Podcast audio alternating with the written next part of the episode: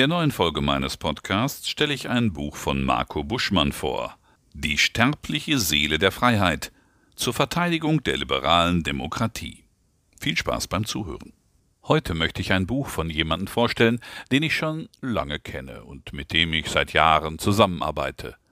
Marco Buschmann stammt aus Gelsenkirchen, ist Jurist und hat gemeinsam mit Christian Lindner die FDP wieder mit aufgebaut, nachdem sie 2013 eine schöpferische Pause im Bundestag einlegte. Heute sitzt Marco Buschmann wieder für die FDP im Bundestag und ist dort erster parlamentarischer Geschäftsführer der FDP-Fraktion. Nicht viele Politiker finden neben ihrer Arbeit die Zeit, sich intellektuell mit Fragen auseinanderzusetzen, die nicht den politischen Alltag beschäftigen. Wir Abgeordnete jagen von einem Termin zum nächsten, arbeiten an Anfragen und Gesetzentwürfen und stehen Bürgern Rede und Antwort, so wichtig all das ist, so sehr fehlt uns dann oft leider die Zeit, um ja an intellektuellen Fundamenten zu arbeiten, in die Tiefe zu gehen und äh, auch mal ja länger nachzudenken. Marco Buschmann hat sich diese Zeit genommen und mit Die sterbliche Seele der Freiheit zur Verteidigung der liberalen Demokratie ein Buch geschrieben, das versucht zu erfassen, was das Denken von Liberalen ausmacht. Es ist ein anspruchsvolles Buch geworden und unterscheidet sich damit von vielen Politikerbüchern, die im entspannten Plauderton daherkommen und wenig Tiefe zeigen. Es ist etwas, was es in Deutschland in den vergangenen Jahrzehnten so wenig gab. Eine Theorieschrift über den Liberalismus und die liberale Demokratie.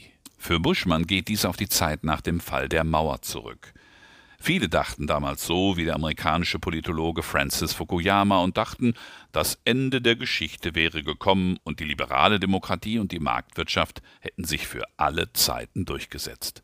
Dementsprechend spielten die großen Leitbegriffe der liberalen Demokratie im Geistesleben eine immer kleinere Rolle. Immer weniger Autoren nahmen sich ihrer immer seltener an. Nimmt man die Erwähnung der Begriffe Freiheit, Demokratie, Marktwirtschaft oder Verfassung zum Maßstab, so sinkt ihre Zahl in deutschsprachigen Büchern kurze Zeit nach dem Fall des Eisernen Vorhangs deutlich, stellt Buschmann fest. Aber die Geschichte war nicht an ihr Ende gekommen. Rechtspopulisten, Islamisten und, für mich eine ebenso große Gefahr, die Vertreter des postmodernen Denkens greifen den Westen an. Er ist, stellt Buschmann fest, in die Defensive gekommen. Der Grund dafür sei, sagt Buschmann im Rückgriff auf Platon, dass der liberale Westen die Fähigkeit verloren habe, die Kraft seiner zwei Seelen zu nutzen. Die eine Seele sei rational, sie ist unser Verstand, die andere Seele wird von unseren Leidenschaften bestimmt. Es käme, zitiert Buschmann den britischen Philosophen David Hume, darauf an, dass Gesetze und Vorschriften zu schaffen sind, die zwar vernunftbegabt, aber auch zur menschlichen Natur und seinen Leidenschaften passen. Geschehe dies nicht, dann drohe die gänzliche Auflösung der Gesellschaft, und nur Fanatiker könnten dies für richtig halten. Liberale sind nach Buschmann keine Kämpfer, die jeden, der eine andere Meinung hat, niederkämpfen wollen. Liberale wollen weder einen Rassen- noch einen Klassenkampf gewinnen. Ihr Ziel ist es, dass Menschen mit verschiedenen Lebensentwürfen und Vorstellungen friedlich und produktiv auf Augenhöhe zusammenleben können. Denn nur so, sagt Buschmann, wird die liberale Demokratie ihrem eigenen Anspruch gerecht, dass alle Menschen frei und gleich an Rechten geboren werden und es bleiben. Der Universalismus der Aufklärung ist der Kern des Liberalismus, das macht Buschmann deutlich. Aber genau dieser Universalismus wird von vielen Ideologien abgelehnt. Die Islamisten sehen ihn ebenso als ihren Feind an wie völkische Rechtsradikale. Sie alle teilen Menschen Gruppen zu, in denen sie gefälligst zu bleiben und deren Tradition sie zu befolgen haben. Und wenn man die anderen, so wie es der islamische Staat vorhatte, nicht überfallen und ihre Gefolgschaft erzwingen kann, so sollen sie wenigstens getrennt voneinander leben. Ethnopluralismus nennen das die Rechtsradikalen. Buschmann konzentriert sich am Ende des Buches allerdings auf ein ebenso wichtiges Thema, die Verteidigung der liberalen Ordnung. In Erzählungen wird sie als erfolglos und ungerecht geschmäht, aber auch wenn sie die Märchenerzähler von links und rechts nicht auf ihrer Seite hat, spricht etwas anderes für sie die Wirklichkeit. Markt und Wettbewerb sind die erfolgreichsten Kooperationsinstrumente, die die Menschheitsgeschichte bislang gesehen hat. Sie führen zu friedlicher Arbeitsteilung und damit zur Kooperation zwischen Millionen von Menschen über staatliche Grenzen hinweg und zum Vorteil aller Beteiligten. Der Wirtschaftsnobelpreisträger Angus Deaton meint, dass die Menschheit seit 1800 dadurch den großen Ausbruch aus dem Gefängnis der Armut begonnen habe.